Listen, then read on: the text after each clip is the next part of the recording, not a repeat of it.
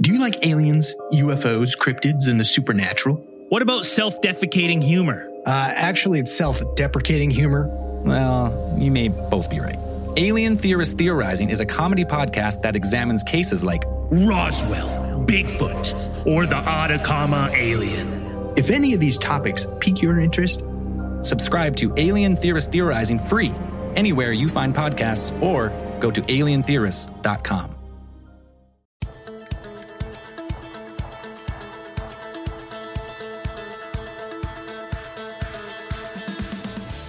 Hey, everybody, it's Joe Trippi, and welcome back to That Trippi Show. Tons to get to today, too much to fit into one episode, so instead, we're going to zoom out and talk big picture.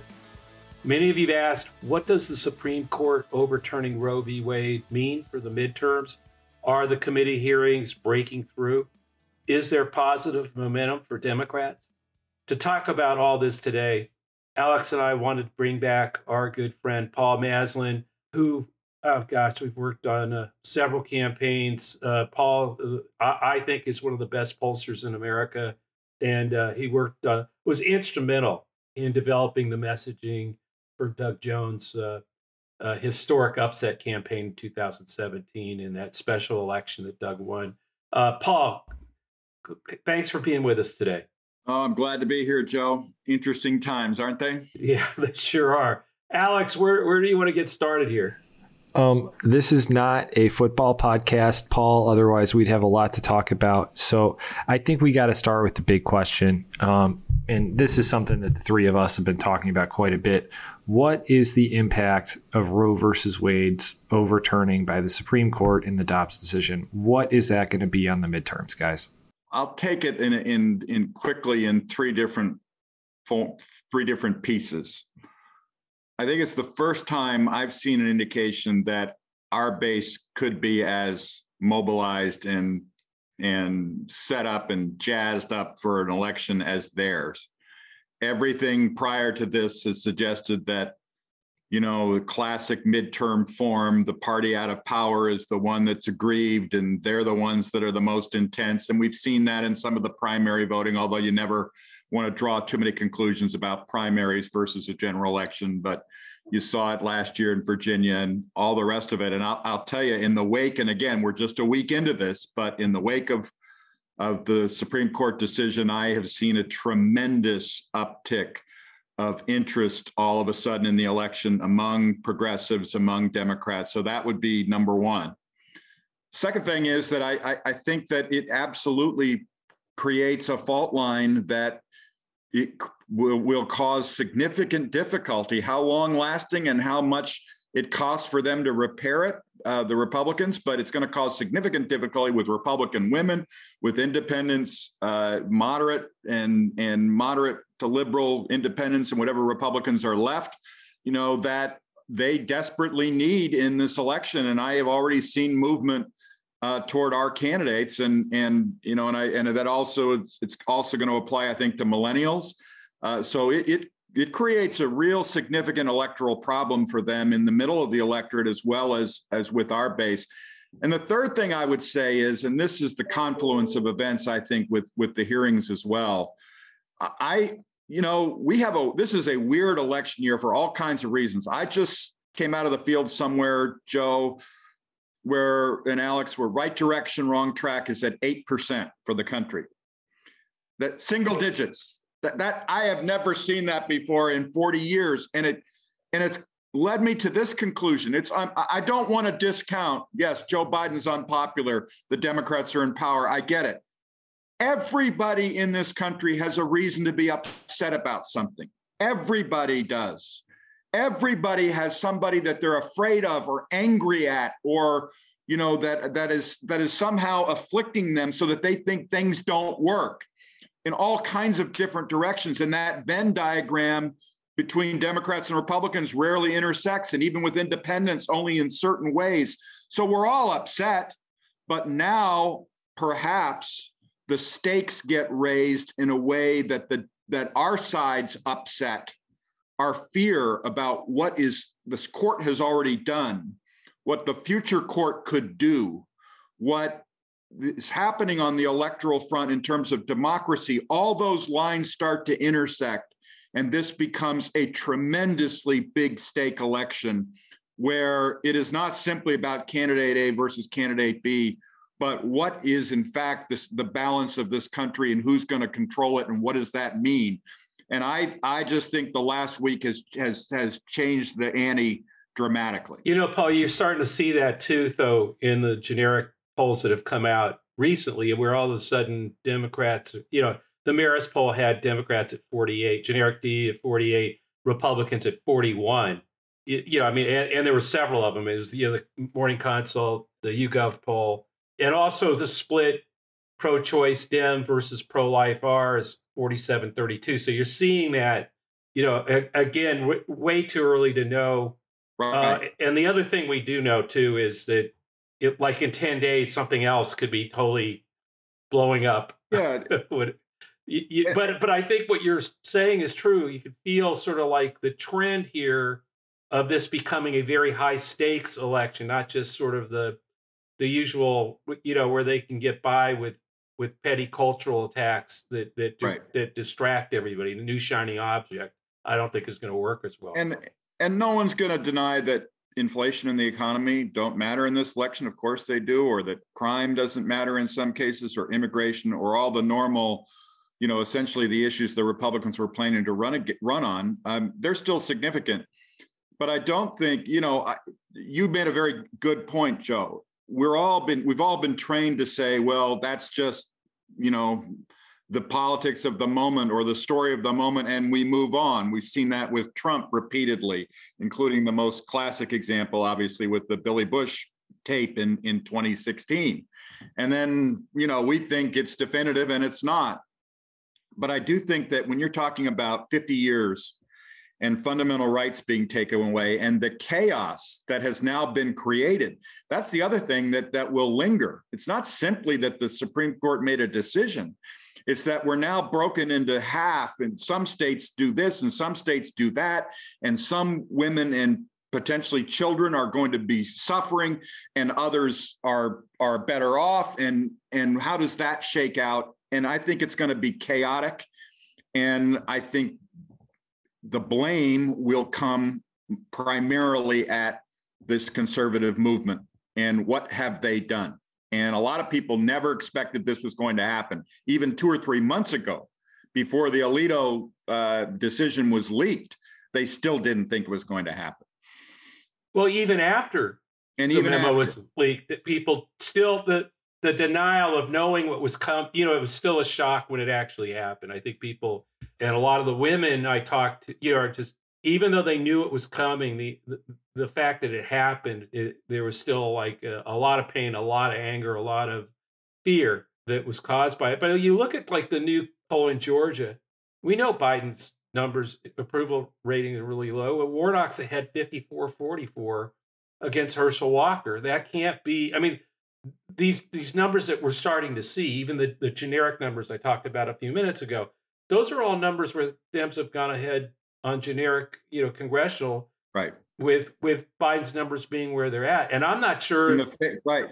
I'm not sure we're seeing peak whatever this is yet because we are only a, a week into, uh, uh, you know, a right. week or so into it. And and and what and again, it's like every bit of political science background I have, and every bit of campaign experience that we've all had in many of these midterm elections when we've seen, you know, obviously the first Clinton midterm was the shock of the Democrats losing the Congress, and then Obama eh, with Obamacare, and again we lost that we lost substantially in the House. We've all seen these trends, and we've all been conditioned to say president unpopular midterm is a disaster for he and his party. I, I have a feeling that we've jumped a shark here, though, and that that we're in a very different paradigm. Where, as I said, everybody is mad. There's nobody defending any flag right? Everybody's mad about something. And, and it may come down this November to which side is more fearful of the other. And you know, and, and what it would mean for the other to either retain power or to gain power. And that may end up becoming the key factor. And, and I think, it, you know, a reasonable person would have to say right now, that's a really close call. Um, it's not definitive at all that it's that it's the Republicans or the conservatives are the ones that are going to be the most upset. Yeah, no, I, I think that's right. Uh, and, and I think well, so where do you put the hearings in all of this? I know you said that it, you you think in, in your you know that it's having an impact. I've you're seeing, I think, some even a lot of Trump supporters starting to that not that they don't support him anymore, but they're saying things like, well, "I hope he doesn't run," you know, that kind of stuff. I think that there's two things I know for certain, and there's a third that I'm, I'm, I'm i have a question about, and and I think we're going to have to see how it plays out. What I know for certain is, prior to Roe, the number one issue among the Democratic base across this country was the question of democracy and the threat to democracy, and so uh, the hearings have only, and there were, by the way, a lot of people in DC and a lot of our consultant chattering class, Joe, that you and I know yeah. so well, uh, were in denial about that for a lot of, of, of, of, the last year, year and a half. But clearly it's been there and it's been the top concern. Right. Now, it yeah. may very well be that abortion and choice in, in the wake of Roe may rise to the level or even supplant it. Who knows? But it's been number one. And, and the hearings only, I think, you know, intensify that feeling I, don't think it is only choice that has all of a sudden produced this uh, big change in terms of engagement on on on uh, on the Democratic side. I, I, think I think the the whole question of January 6th and the hearings and you know are are, is, are also contributing. So that's one thing.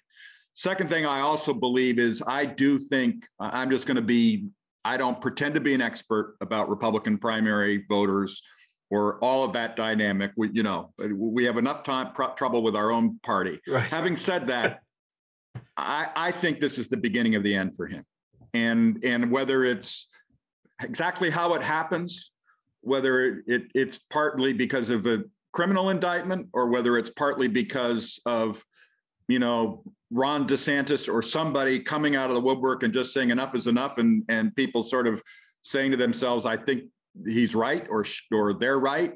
But I I I I do no longer expect, even though he in, in the irony you know brutal irony way he would be our easiest opponent to defeat in 2024. Um, I don't expect that Donald Trump is is going to be the Republican nominee. I'm not totally sure he'll be a candidate.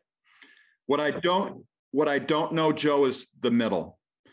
Is the middle going to say, we're sick of this whole story and why won't people move on? And you know and whereas you know abortion could be somebody's rights could be affecting them personally. There's still a lot of people that while they are they shudder about the whole thing they're disgusted by it they also see it in a partisan light and you know and wish somehow that we could just put it behind us. And and I, so i don't know whether politically it, with the middle of the electorate, it still has the same force. Um, but I don't, like I said, I don't know. It could. It could also be a major factor in terms of November elections, not simply energizing the Democratic base. Well, I think it's highlighting the extremism of the MAGA movement, you know, it, it, which which is also exacerbated then by the court going to these extremes on Roe v. Wade and you know and, and the other things that they've been ruling on guns, et cetera. So I, think there there's like a, a, a, you know I think right now we're in a place where the party that it, it, uh, it's sort of your a different take than yours on who do they fear the most. I think who they fear the most is who is there extreme elements in both parties they think and the one that's going to the furthest extreme the one that that, that's doing the most extreme things is the one that's going to uh, you know you know create the prob the bigger problem for that party right now that's i think clearly uh, showing up is a big problem for Republicans in the yeah, and, and 2022. We're involved in the Wisconsin Senate race, and you know you've seen this incredible, almost comic display of Ron Johnson running away from every single person trying to ask him about this fake elector scheme. And believe me, that is not a positive for his reelection campaign. Um, so from that standpoint, you know, I, I think it's it's got to be worrisome uh, over there. And again, they also have they've been able to their credit we all can wax a lot about the flaws of our democratic and electoral system which were our, our legion. But one of the things we've seen you know in the era of trump is that the conservatives hold together extremely well. They're very disciplined you know uh, they they avoid people straying from the reservation even under the most duress.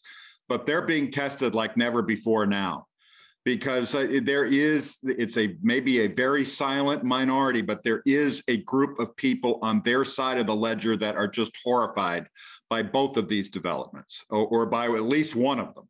And that's going to cause that's going to cause some pressure and some some strain uh, in terms of producing a vote in november. So i don't i don't want to uh, out whatever state was the 8% state that you talked about on on uh, uh, you know, uh, on uh, the right track, wrong track question. But is there some place? I mean, and I, I don't want to pin down you, you down in Wisconsin, but it, have you? Because I know you're in the field in a lot of places. So, is there an example of a of a shift? Not not the names or anything, but that's something you've you've seen in the last week um, that that gives you this confidence, or that you're seeing some pattern. Yeah, what I would say is I've already seen evidence of a combination of Republican women, independent women, millennials, college educated voters, suburban voters moving significantly. And again, that's immediate. Does that hold in two weeks, three weeks, a month? Does it hold in three months when they get inundated with messaging about you know all the issues we know that the conservatives are going to play at and and you know remains to be seen but but it's not nothing. To to that point you know you mentioned kind of the, the general, but looking at Democrats for a second, one of the questions that, that we've seen a lot of is how do we make this stick? I know you said earlier that Democrats are getting more enthusiastic, and that was a big problem in most of the ballots you'd see. And, and I think we all know we're facing a much more enthusiastic Republican electorate, and hopefully that's changing. But the idea that even really before this gets to the hearings, are the hearings breaking through in in a way that you think will be meaningful? Uh, one of the one of the things that Joe and I talked about probably two months ago was uh, a poll of Democratic voters had like it was really low. It was only like one in four thought our democracy was seriously under threat.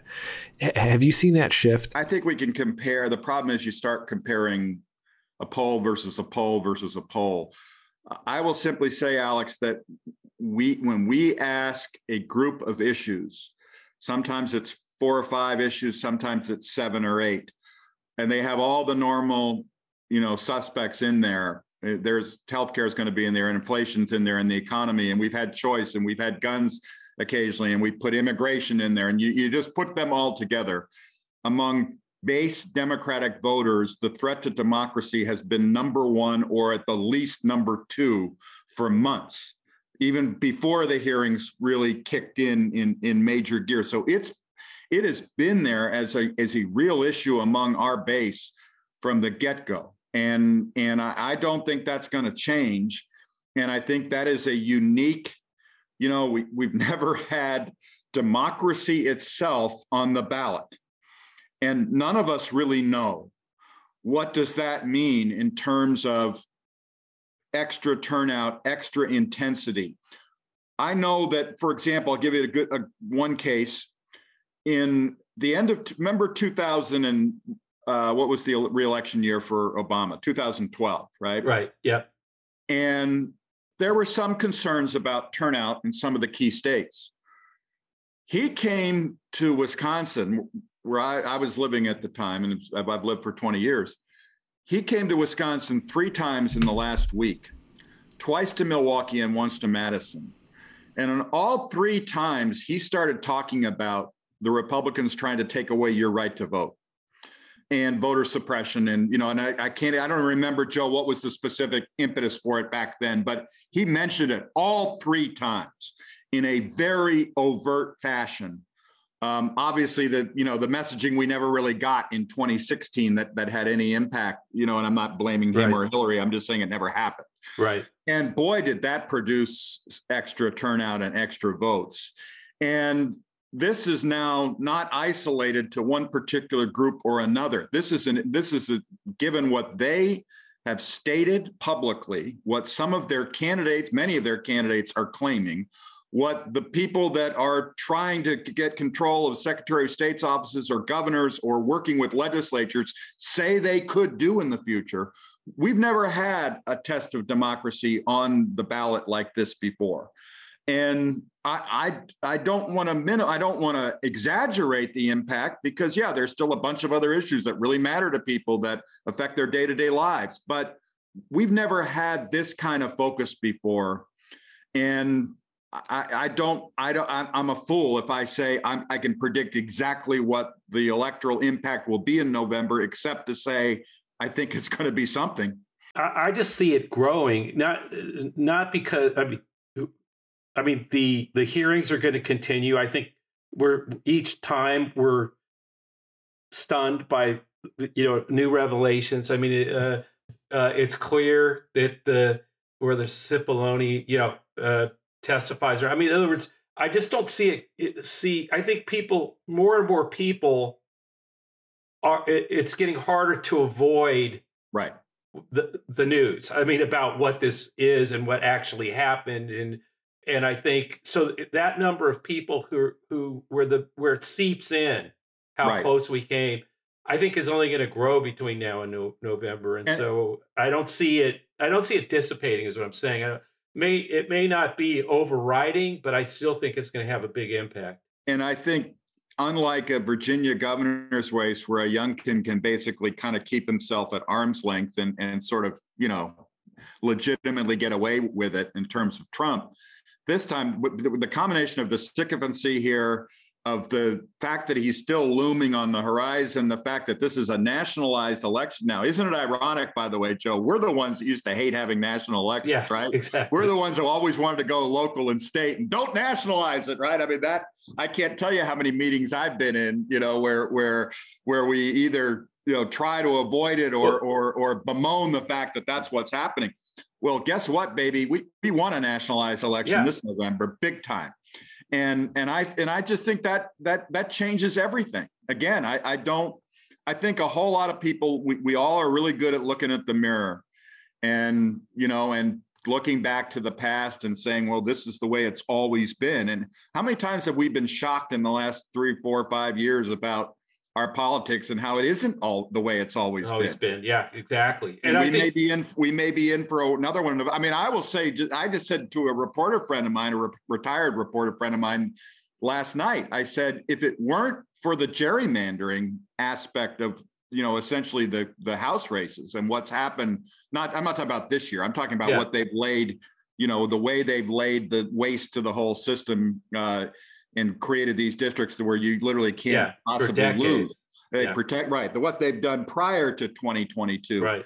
But if it if it weren't for that, I mean, I'd be on the verge of saying I think this could be a Democratic vic, not just mitigating losses, but it could actually be a Democratic victory this November in the face of all of the of the the, the indicators well, that would tell us it, it shouldn't be. Well, I mean, that's the whole thing in a place where a, where everybody's angry at everybody, and you know the the whole way you laid this uh, uh, uh, conversation out from the beginning with the eight percent uh, right track. God, it's stunning, single digits. But is that when you they know that if they can funnel all that into a referendum on Joe Biden Right. If that's what 2022 is about, if that's what they can succeed in making it about, that's why every other week they have another outrage. Right. You, you know, no matter what he does, uh, and inflation, you know, uh, screaming that to the to the wind, and it's important. So I'm not putting that aside, but that's their goal,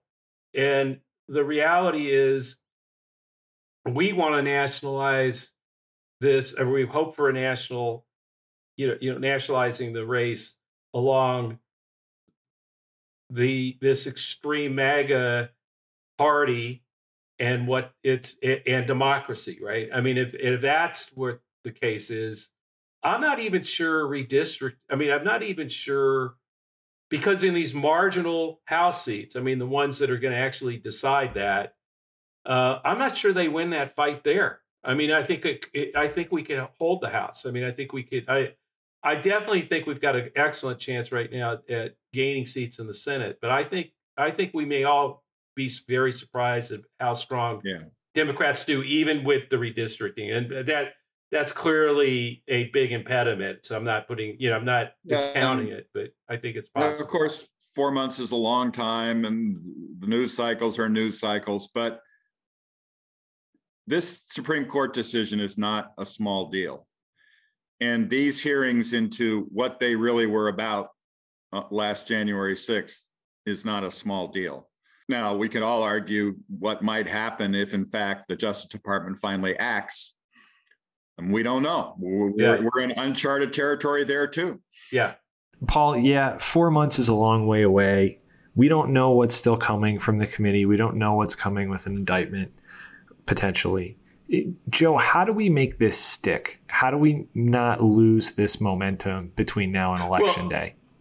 Well, I think no matter how those things go, the reality is, and you're seeing this already. Uh, uh, I still think they the other problem they have is is their party does have a big split in it. I mean, uh, I, I think now of people who think they that they're they're they don't want Trump to continue leading the party. Uh, they're looking elsewhere. I mean, you have the whole RINO Trump fighting everybody and his people winning, you know, winning these nominations. So you know, I, look, it, it, the Warnock race with with Herschel Walker is a prime example of this, right? I mean, it, that should be a race, a very, and it, it's going to be a tough fight for Warnock. That's I don't want to belittle that, but the fact is, they're going to be, you, you, know, they've gone and nominated a, a MAGA nutcase in that race that actually makes it possible for Warnock to win, particularly as again what Paul and I have been talking about with you is it, you know in terms of when it, when that's exacerbated by look at what the court's doing, look at what Trump did on January 6th that we didn't know about. I mean, all these things I think are just sort of feeding into a big problem for them on a whole bunch of different fault lines, including people who will be upset that Trump is being right. cast aside. I mean, you look at the new poll, that poll in New Hampshire where DeSantis has pulled into the lead.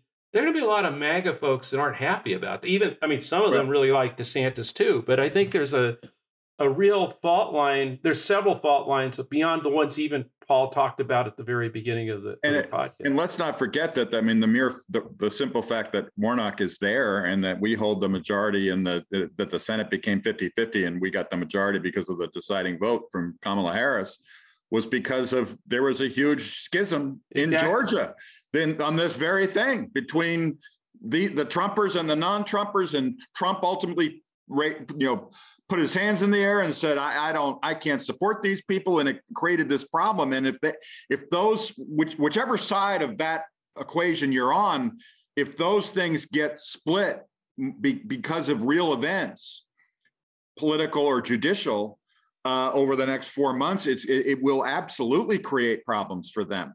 I mean, they'd like everything to be all nice and compact. We don't like Joe Biden. We are upset about gas prices we think crime's out of control, immigration has been mishandled, vote vote for us. And and you know, and and it may not be so simple. No, you're already seeing a lot of these candidates, you know, if after the now the hearings have gone, all those people that were banging the drum about uh, for the big lie, they're suddenly starting to become very quiet as candidates. They're not talking about that anymore. So the the more the hearings go, and and then the question is, well, how come you're not defending Trump?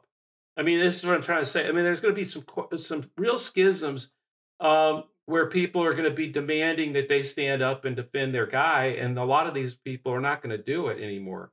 Uh, and that's going to and that could depress their turnout. I mean, let's think there's other things going on that uh, both the hearings and Roe have uh, the court decision. We're seeing signs of of intensity changing and, and moving around and, and votes moving. But I'm not sure that you know this early on we don't we even understand how how how the big the impact could be, uh, and it could be a lot. It could be really big. So got one more, and Paul, you're going to laugh at this one. It's kind of out of left field, but um, Navigator, which everyone should sign up for that newsletter, uh, released a poll last week and saying that by a 30 point margin, Americans support getting rid of the Electoral College for presidential elections so the candidate with the most votes nationally always wins. It was 58 support, 28 oppose. The interesting thing about that They've been is my that client, by the way. I've, I've worked for National Popular Vote for, for over a decade. Go ahead. the swing in Wait, Republicans wait, wait. in So that you're poll. doing these polls? No, I didn't do that poll, but, Okay, I, but I have, I have, I've been on the side of getting rid of the Electoral College for over a decade now. Okay. Well, the interesting thing from this poll is that it's not just Democrats anymore. It's uh, Republicans were, I think it was like Yeah. underwater by 20 points. It was this this poll had them as plus one. You guys read anything into that? Well, I think it's two things. One, it's just one more example of the horrible dysfunction of our institutions that permeates everything. And why wouldn't the Electoral College be part of that?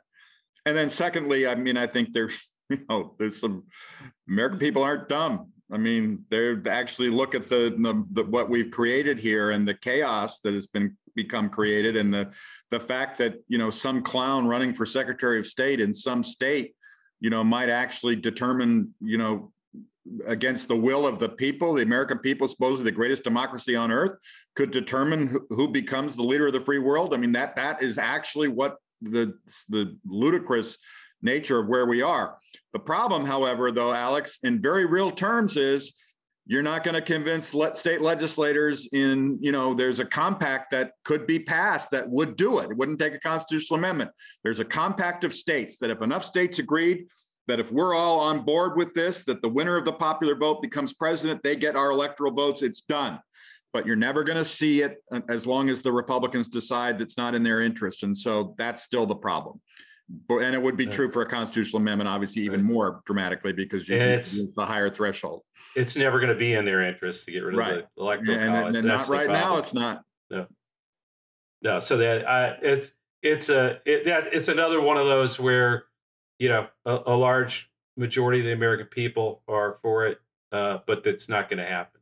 Uh, it, it- same with Roe v. Wade, right? I mean, big majorities uh, support it. Did not want to see it thrown out. Didn't matter. Court did what it what it did. That same thing's going to happen on the on the electoral college if it ever got to to you know. But most Americans, you know, have have uh, get that you know exactly what Paul said. That you know, it's it's they. I, I think the thing that's happened is the, for until the last few elections, they did. Most Americans didn't know what that the electoral college could be this this kind of a decider, and that one state, one bad apple, one bad Secretary of State could do something. They get that now.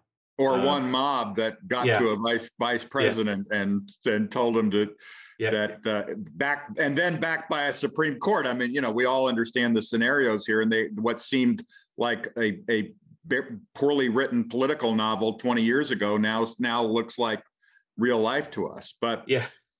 You know, I mean, I guess the the one I, I would end it on this, Alex, which is the scary thing for us is, we, of course, we try to be optimists, and we're in the middle of a campaign cycle, and it's like we can get our vote out, and people are reacting, and you know, and you and you get sort of you get, you know, the, I think you get s- some more. uh, You know, it gets into your bloodstream, and you just start feeling that th- this can all happen, and isn't this wonderful? What if significant parts of our electorate essentially make a decision that they can't achieve anything. It's not worth it. It's all a waste and they disappear. And from the voting process. And then God help us. Well, that's what that's you know, that's what they're counting on. That's right. I mean, the whole thing with authoritarian movements is to exhaust people, exhaust Absolutely. until, they- you give up. Uh, and that's what that, that's what.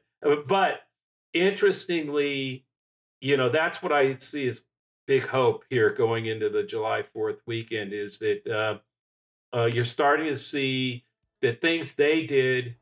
I think believing people were too exhausted or ready to throw in the towel is actually energizing in time to create uh, to create the kind of energy needed in in uh, November of 2022 to to to to stop the direction the authoritarian it, that Trump and these guys were trying to take us in. That's what we got to hope for. That's what we got to fight for. Thanks, Paul, for coming on. And thanks everyone for listening to that Trippi Show. Hope everyone has a great 4th of July weekend. We'll be back next week. And of course, please subscribe to that Trippi Show and leave a review on Apple or wherever you listen.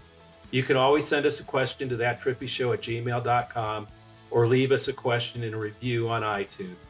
Paul, thanks a lot for being with us. Really insightful. Thank you. Anytime, Joe.